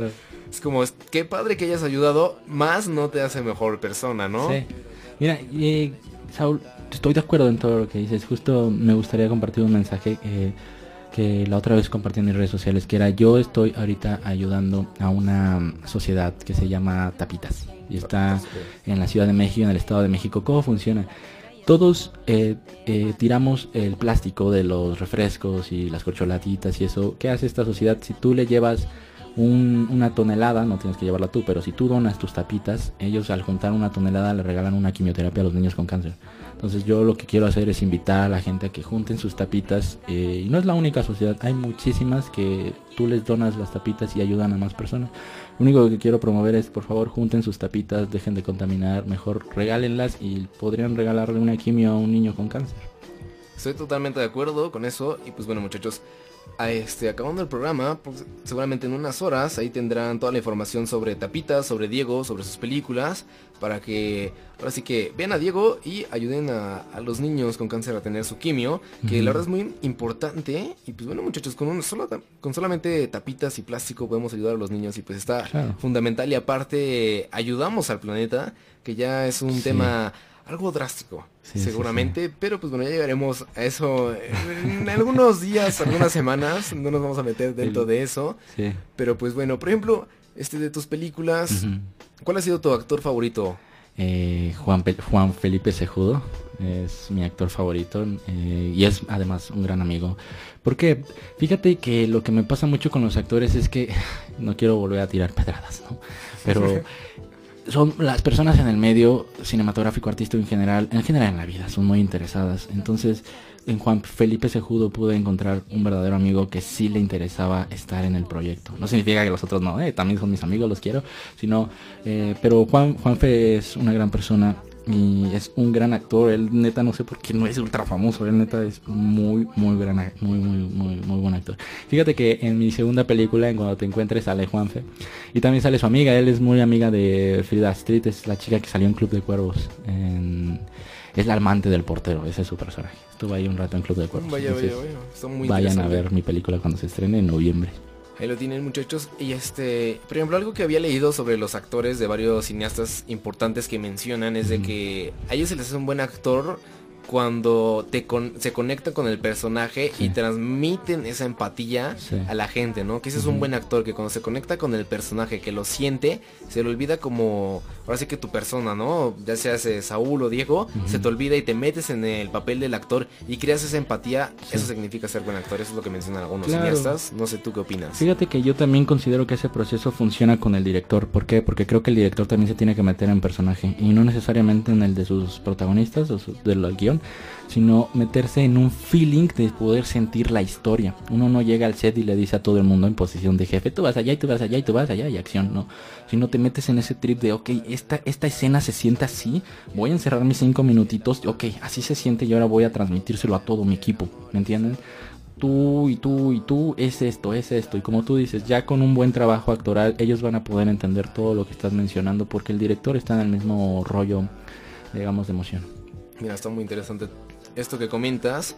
Y este, ya con otra pregunta, ya después de esto si quieres, escuchamos otra canción. Este, de las otras preguntas que te iba a hacer, por ejemplo, para ti qué significa ser este cineasta aquí en México y si realmente te sientes apoyado tanto por la cultura, el gobierno y la sociedad. Fíjate que, uy, es que siempre quieres que yo hable mal de todo, ¿sabes? Que tú me quieres quemar ante el cine mexicano.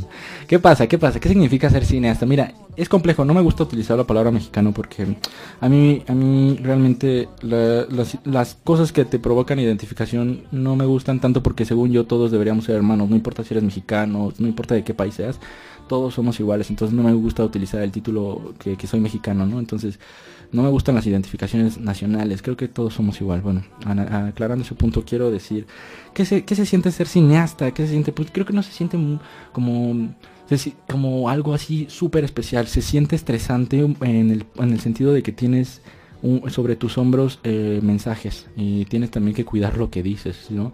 Si yo fuera un cretino ahorita estaría diciendo una sarta de babosadas, como el ejemplo de la película Pink, que estaba promoviendo que los gays, las personas homosexuales no, no, contrajeran matrimonio. Entonces creo que ser artista en general, no nada más cineasta, tiene, tiene esta carga de cuidar tus pensamientos y volverte una persona realmente que tenga mensajes claros, que no estés afectando más a la sociedad. Y sobre los apoyos en México, sí hay apoyos, sí hay apoyos, sí hay muchos apoyos, pero hay, creo que hay más apoyos, no me gusta hablar tanto del gobierno, hay más apoyos en cuanto con las personas tú vas con un lugar y les pides que te dejen filmar y son muy accesibles, la gente se emociona. Yo siento más el apoyo de la gente con la página que comparten mis proyectos. Yo lo siento muy bonito cuando los comparten. Sobre el gobierno, pues han recortado presupuestos, han hecho sus movidas, pero insisto, yo no, yo no pido dinero del gobierno porque finalmente ese dinero sale de los impuestos de las personas y yo no utilizo el, el, dinero de las personas para crear mis obras porque finalmente son mías, entonces yo ni siquiera sé si les vayan a gustar o no. Entonces yo no pienso usar tu dinero para hacer mis tonterías, por así decirlo.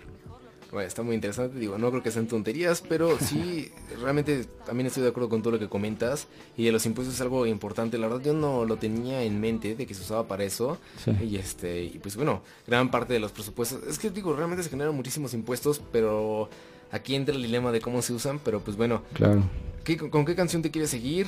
Ya para irnos casi despidiendo, no todavía no vamos a cerrar, pero ya. Ok, eh... Uy, ¿quieres, ¿quieres que usemos algo más melodramático o algo más movidón? Tú dime, tú dime, yo, yo ahorita te pongo la bala. Como tú quieras, yo estoy, yo estoy abierto a todo. Si quieres meternos acá en el mood de, llorar, acá que lo sienta la gente y que se meta como el mood de las películas, estoy totalmente de acuerdo, ¿eh? ¿Qué te parece esta que se titula Who Can It Be Now? Ok. Y tiene un solo de saxofón que me encanta. ¿De Men at Work? Sí, así es. Perfecto, muchachos. Pues bueno, vamos a escuchar esta canción de Who Can I Be Now de Men at Work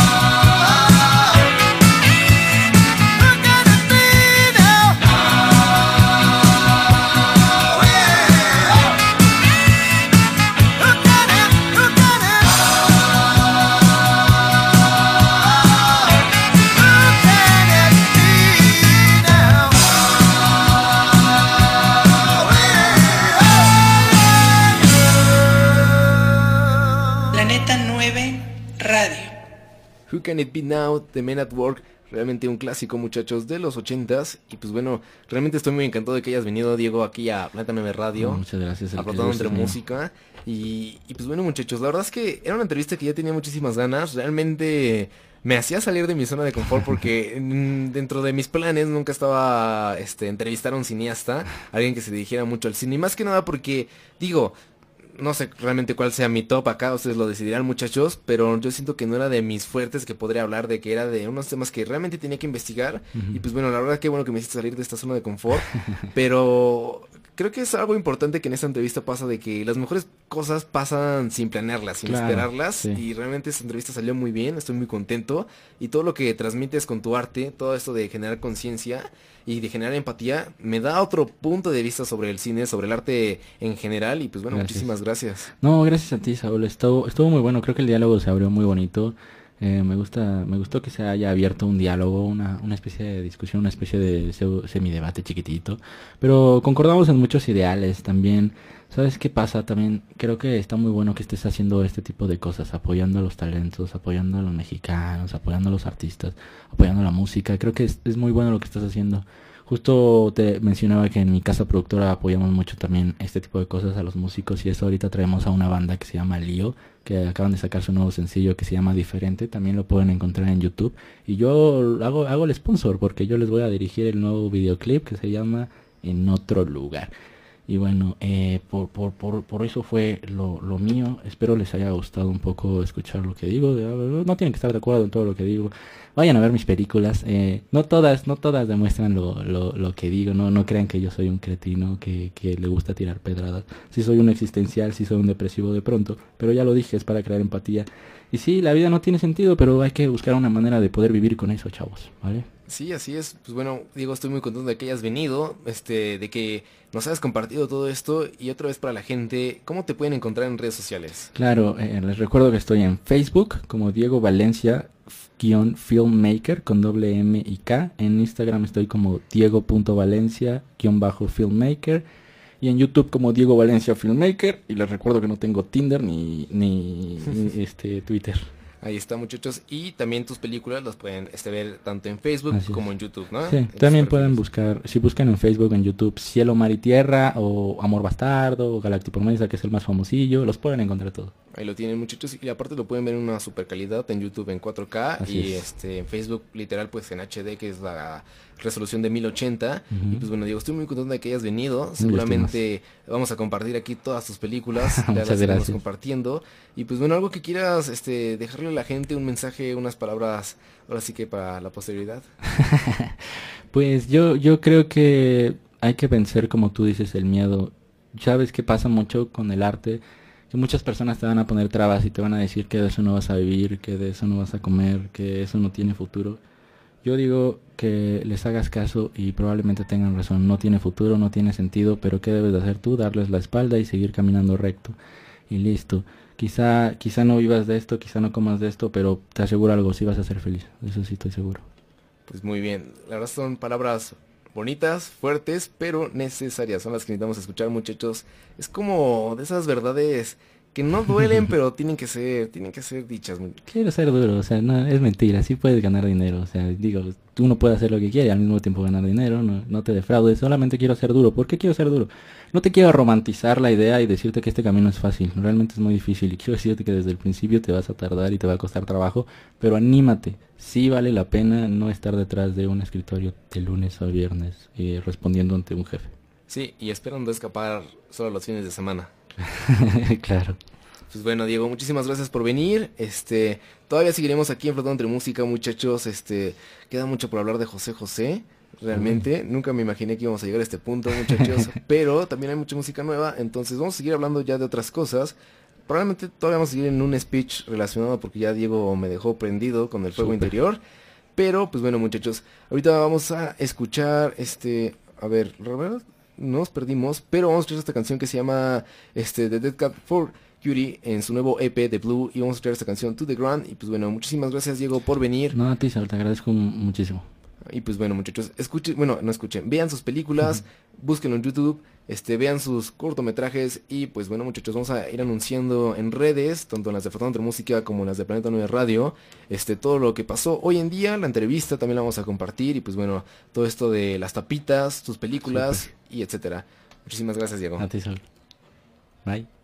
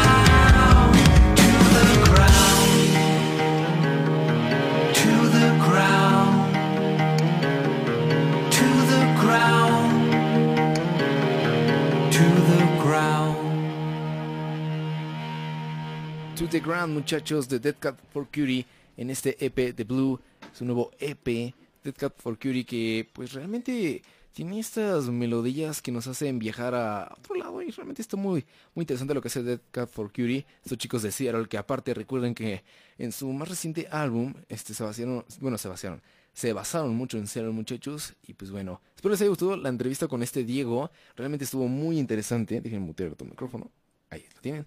Estuvo muy interesante, la verdad es que me encantó cómo estuvo. Espero que también a ustedes les haya gustado muchachos y pues bueno, ya seguramente la verán en todas las redes. Hay muchas cosas interesantes de compartirte con esto, de reflexionar. Como dice Diego, realmente este no piensen como que por ejemplo él o yo tengamos razón, simplemente cuestionenselo y los que les lo que les haya gustado, quédenselo este, reflexionenlo. Y lo que no, pues cuestionenselo porque no les gustó. Y simplemente eso, ¿no? Yo no estoy ni a favor ni en contra. Realmente, este, así como dije mi opinión, puedo cambiar de ella. Realmente no soy un sabio. Y, y, me encanta cambiar de opinión, muchachos. Me encanta, me encanta que me hagan darme cuenta que se puede cambiar. Y pues bueno, muchachos, ya empezamos la segunda hora de Flotando entre Música. Creo que nunca habíamos hecho esto. Y para los que se pregunten de José José, obviamente vamos a poner canciones, muchachos. Abrimos con el príncipe. En la mañana Dad puso un minuto de el Príncipe, este, de este álbum que aparte es la canción que le da el nombre al álbum, que lo sacó en 1976 y que para mí es de lo mejor de José José, lo escuché y digo, wow, gracias a la píldora mágica Ángel, me la enseñó y digo, wow, qué onda con ese álbum de José José y vamos a, escuchar el tributo que le hicieron. Y, y, pues bueno muchachos, vamos a seguir todavía con la música nueva. Espero nos dé tiempo. Si no, no pasa nada. Tenemos el jueves. Y pues bueno, de una vez les voy a ir dando próximamente el schedule. Pero de eso sí estoy seguro, muchachos. Vamos a escuchar el nuevo álbum de Sampa the Great que se llama The Return hoy y lo vamos a escuchar próximamente completo. ¿Por qué digo que completo? Porque es de verdad lo escuché y digo, ¿qué acaba de hacer Sampa the Great? Es simplemente una joya, muchachos. Y este, todos recuerden que probablemente este no haya un programa de flotando entre música este a mediado creo que la segunda o tercera semana de octubre porque pues lamentablemente muchachos me voy mm, de vacaciones podría decirse pero todavía voy a seguir trabajando con ustedes muchachos. Todavía voy a seguir haciendo muchas cosas de Planta 9 Radio pero este probablemente les dejo un programa grabado y va a ser un especial de un álbum que la verdad les tengo muchísimas ganas. Y solamente les diría que se resume a riffs muchachos a riffs y a un dúo muchachos que está muy bueno ese álbum. Y a continuación vamos a escuchar esta canción de, de Jackson Ludy este single que acaba de sacar que se llama 9 to 5, una colaboración con Brass Strax, muchachos. Y pues bueno, esto suena así en Flotando entre Música.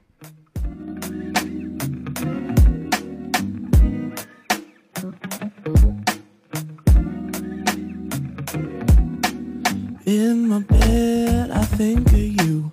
After dark, after dark, all them crazy things you do. In the car,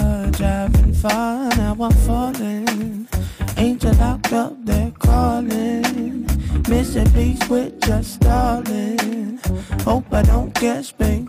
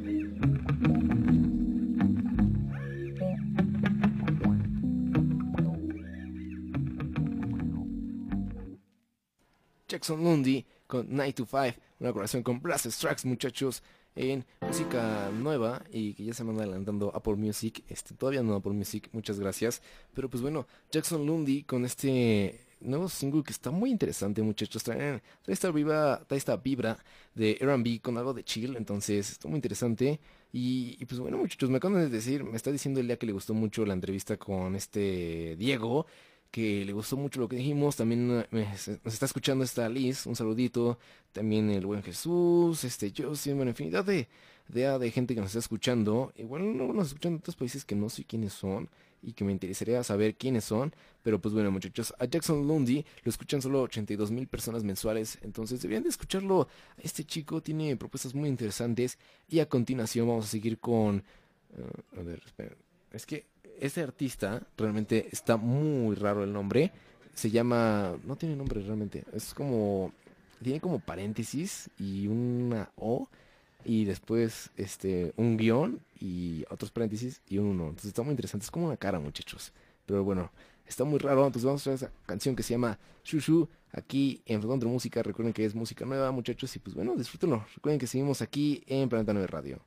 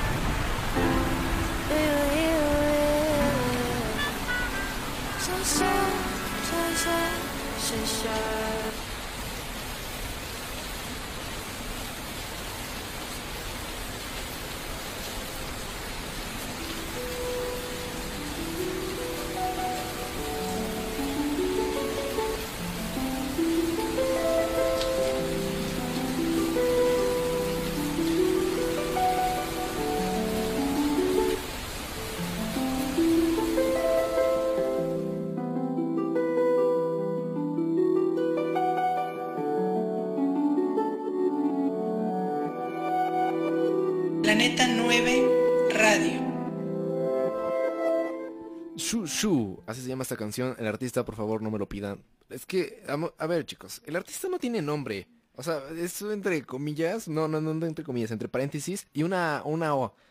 Y después un guion, otra vez entre paréntesis y una U. ¿Cómo, cómo quieren que pronuncie eso? Eh, No, no tiene sentido. No, no, bueno. La verdad está muy buena esta canción, se llama Shushu.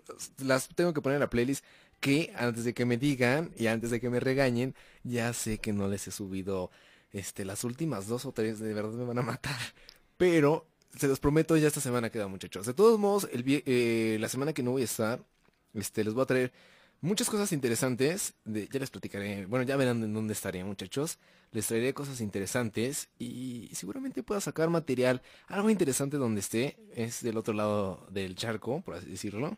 Pero pues bueno, muchachos, nos tenemos que ir apurando, pero a la vez mm, tengo un dilema, muchachos. A ver, Miguel Francis acaba de sacar un nuevo, un nuevo álbum que se llama Changes, que pues ya lo dice todo el álbum, Cambios. Este, el de Zampa the Great, The Return, que ya les dije que vamos a poner todo ese álbum completo de Zampa the Great porque está increíble y lo tenemos que disfrutar todos juntos. Y hay una muy buena canción que va en el mood, de hecho. Ashley, Ashley Henry acaba de sacar este álbum que se llama Beautiful Vinyl Hunter, que se llama, bueno, así se llama el álbum y está muy interesante porque tiene una grabación con Theo Crooker que realmente es muy buen artista. Es, es un jazz bastante interesante, muchachos. Es como combina el jazz con unos samples muy, muy, muy interesantes de hip hop y a la vez de R&B. Entonces, vamos a escuchar esta canción que se llama Introspection, muchachos, de Ashley Henry en su nuevo álbum de Beautiful Vinyl Hunter, un estreno aquí en Flotando Música.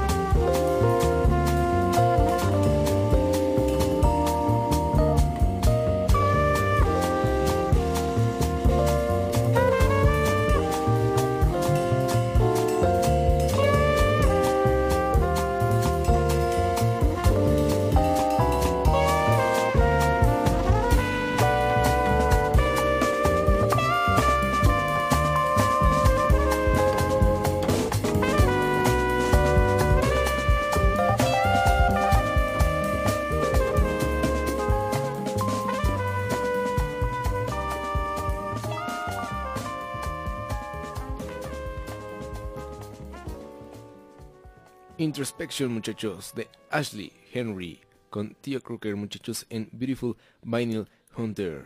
No sé por qué habla así, con mucho espacio.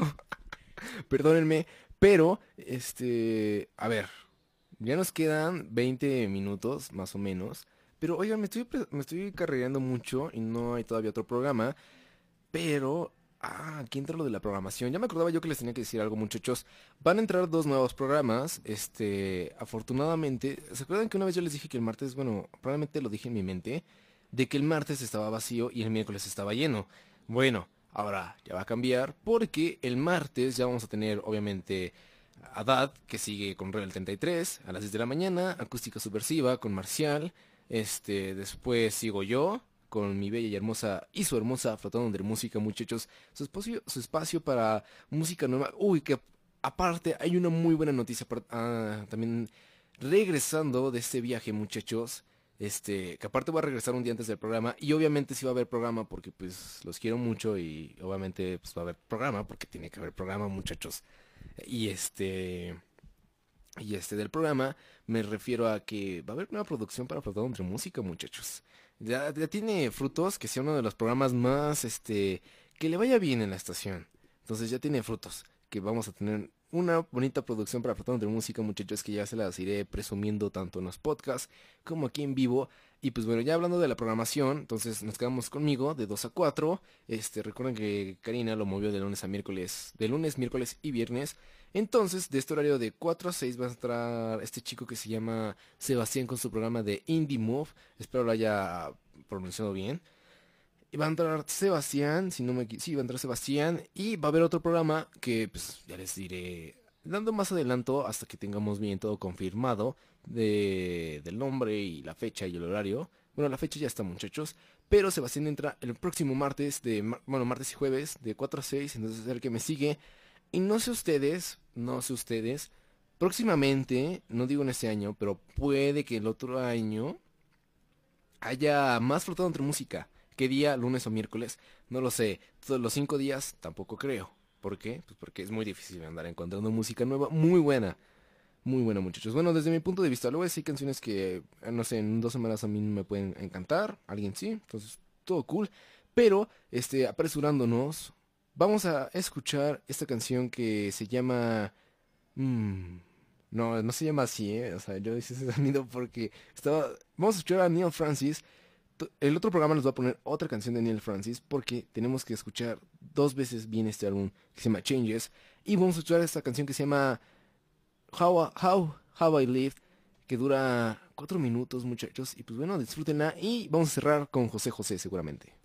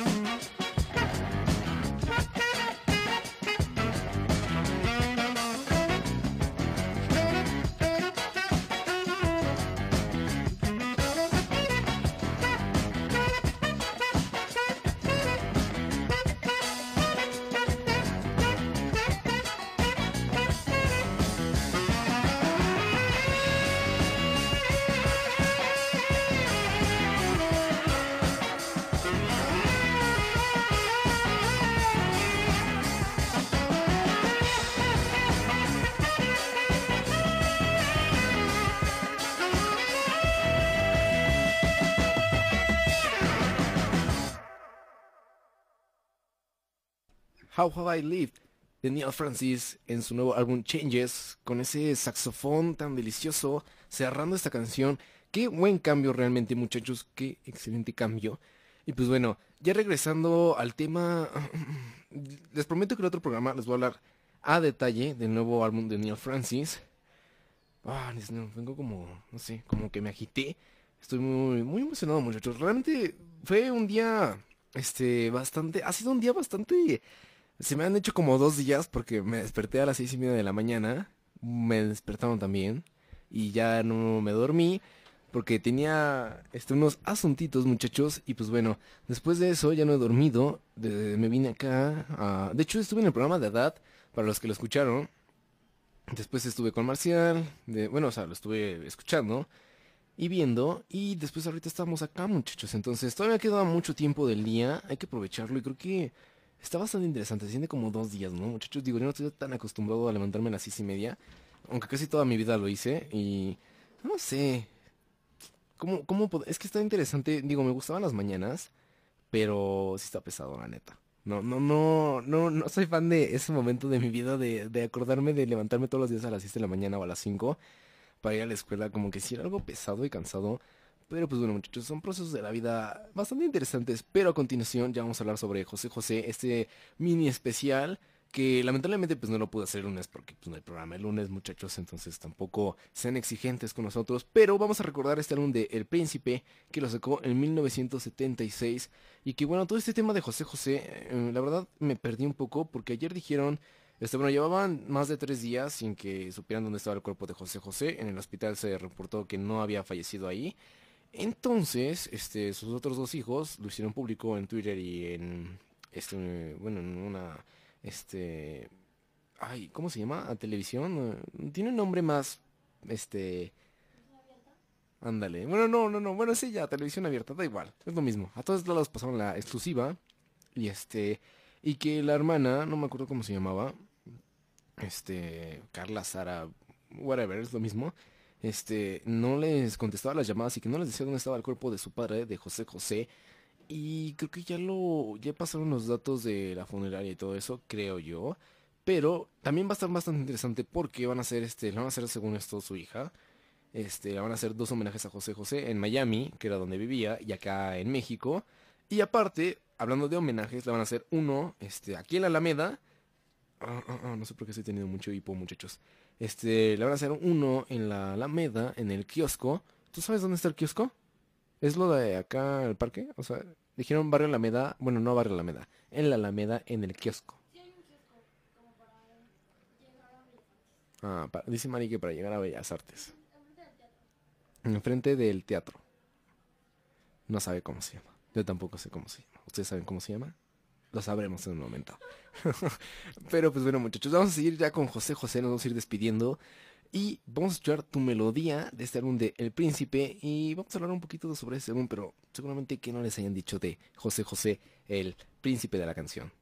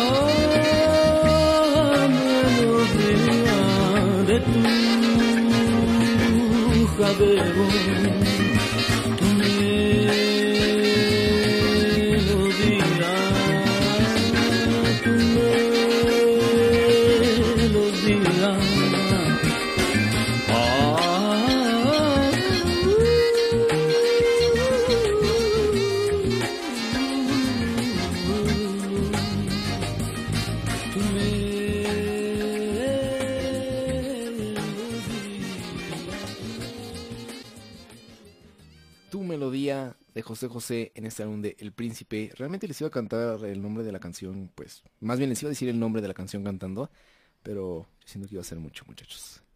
Pero la verdad está muy bueno este álbum de José José El Príncipe, que lo sacó en 1976, antes de salir a la fama realmente, que pues bueno, ya les pusieron este... eh, mm, seguramente la canción clásica, Isra seguramente lo hizo, lo, lo escuché al niño cumbiando el rock, que estuvo bastante interesante. Y, de las noticias que me salen de José José, reveló que... ¿Quieren escuchar las últimas palabras? Bueno, no las vamos a escuchar. Más bien, vamos a leer las últimas palabras de José José, según su hija Sara, que dijo que el príncipe de la canción le prometió que, que le pidió que le prometiera que iba a lanzarse, que iba a cantar. Y pues bueno, que iba, que iba a seguir con el legado y que ella dijo que el legado de José José va a vivir para siempre. Estoy totalmente de acuerdo. Que realmente mucha gente, bueno, todo esto fue como ya este muy repentino realmente, nadie lo veía venir. Este, y pues bueno, la verdad en todo el país, tanto en los festivales, en los partidos de fútbol, se ponía este a José José sus canciones. En el medio tiempo, por ejemplo, de los partidos de fútbol en, en, en CEU, pusieron canciones de José José y toda la gente empezó a cantarlas.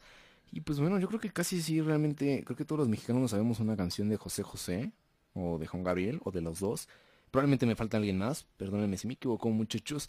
Y pues bueno, vamos a seguir, nos faltan dos canciones y yo creo que sí nos vamos a seguir muchachos. ¿Nos vamos a seguir? ¿Nos vamos a seguir? Mm, no lo sé muchachos. Es una decisión que conlleva muchos. Es que me ponen en un dilema, pero vamos a escuchar Amnesia de Control Machete en ese de tributo. Bueno, ¿saben qué? Mejor vamos a seguir todavía con José José, con el príncipe. Y vamos a escuchar esta canción de Mírame. Ahora sí, muchachos, suena Mírame en Flotando de Música.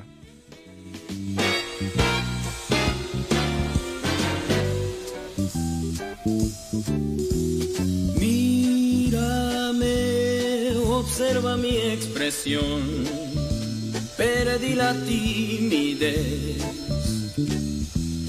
Mírame sin decir palabra, siente la explicación.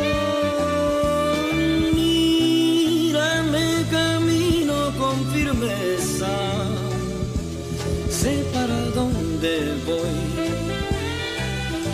Mírame,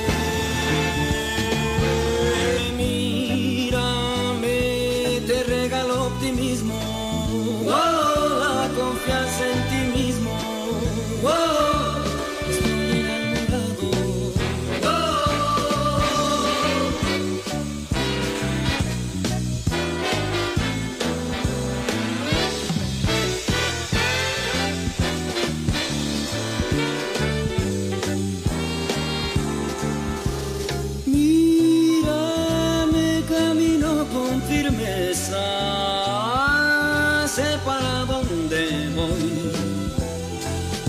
Mírame,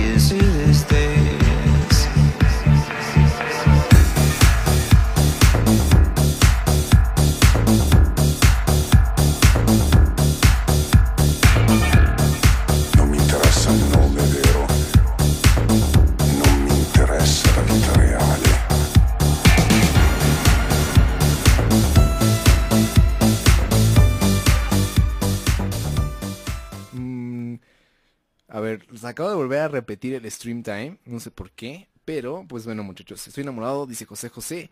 en esta canción de Mírame. Y pues bueno, muchachos, yo creo que ya nos vamos a ir despidiendo. Ya llegó a su fin.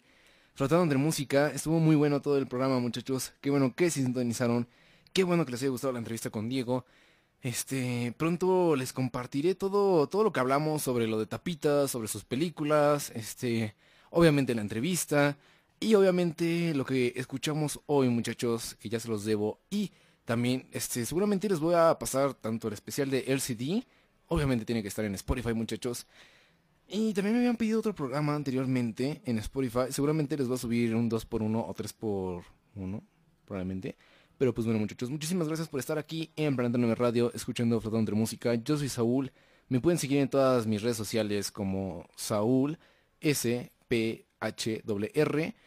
Y pues bueno, muchachos, fue un honor estar con ustedes aquí de 2 a 4 pm. Ya el jueves vamos a seguir con música nueva, pero vamos a hablar sobre el solar o sonar. Según yo es sonar. ¿Sonar? Estaba bien, no sé quién me corrigió que me había dicho solar. Pero vamos a hablar el jueves de sonar, que va a estar el sábado y va a estar My Boys, Bad Bad Not Good, muchachos. Y pues bueno, bueno, un especial. Vamos a hablar sobre este los artistas que habrán, el concepto de sonar, muchachos. Dónde va a ser, cuándo, a qué hora y todo eso, muchachos. Entonces, nos escuchamos el otro jueves, bueno, más bien este jueves de 2 a 4 pm aquí en Planeta 9 Radio, muchachos. Que tengan un excelente martes, un excelente ini- inicio de semana. Y pues bueno, nos escuchamos el jueves, muchachos. Adiós.